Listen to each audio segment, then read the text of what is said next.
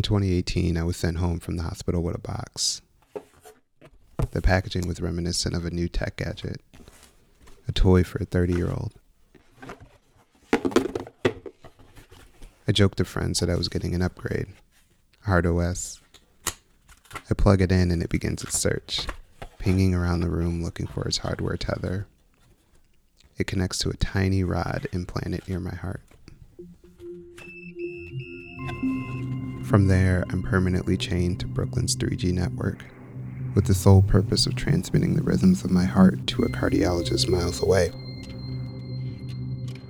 Every morning, I wake up and leave the bed, but still sense the tether throughout the house.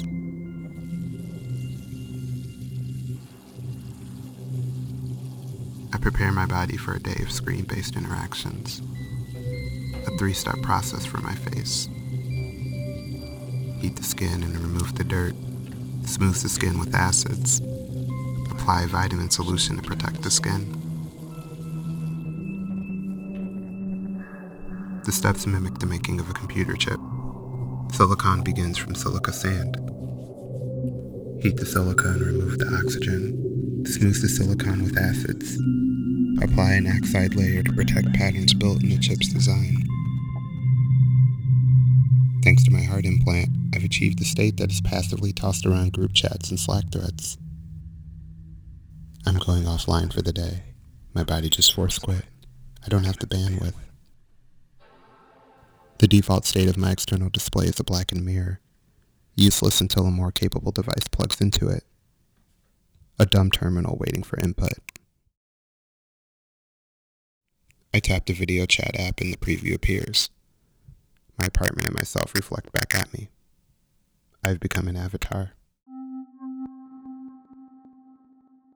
A downsampled version of my skin reflects back, captured as pixels.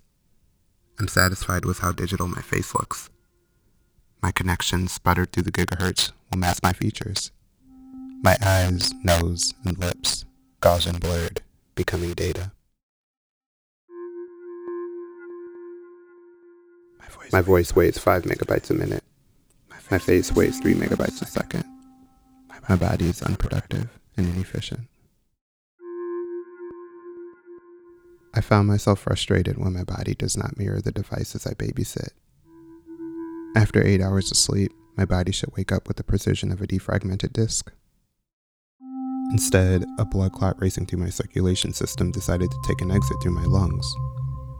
And now I have new hardware to monitor the glitch in my software.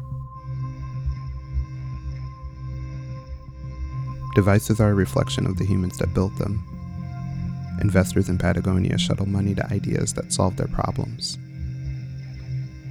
My ancestors were the original venture capital, and now my body and its glitches are a reflection of its original investors. These glitches allow me to experience things early, like vaccines. And my body, for all its bugs and bad code, continues the centuries long tradition of being a desired terminal. I wonder if this bug fix will disrupt my previous upgrade. I wonder if the code has been QC'd. I wonder if the men in Tuskegee shared my fears.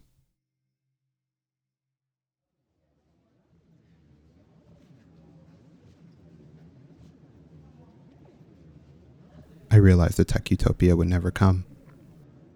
My childhood I hid behind avatars, hoping it would erase centuries of glitches. On forums, we were all just data, I thought but the avatars were driven by humans, and any system built by humans will always have a glitch. A snaking sensation poured through my circulation system. I closed my eyes, and a pinwheel spun in my vision. My body force quit from mental exhaustion.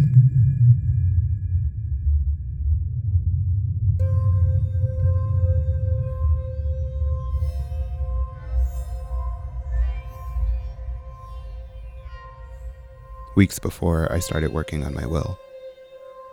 It was an exercise in facing my own mortality. I joked to myself that it was a terms and service agreement for my body.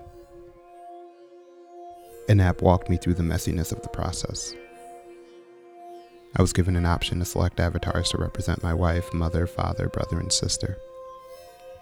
Every illustration was the same shade of blue, but I sought those with tight curly hair and the noses I knew best.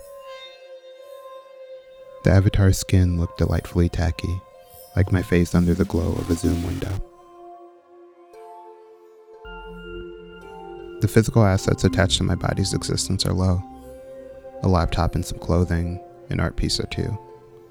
But the things I valued the most were my digital assets the servers that powered my website, unfinished poetry in a notes app, the data from my heart.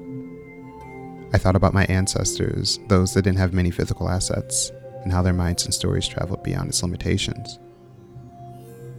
The utopia technology never died, it was just colonized, and its husk died vine.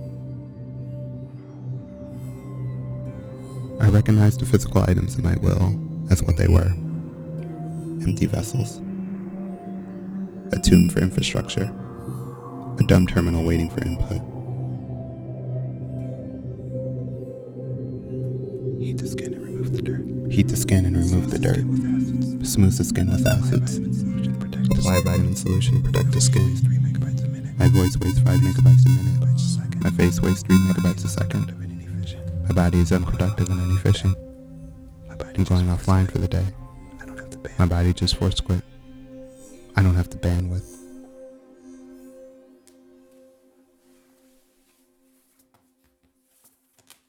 Lying on the side of my bed, radios beam data from my chest towards the satellites, landing on an unknown data farm.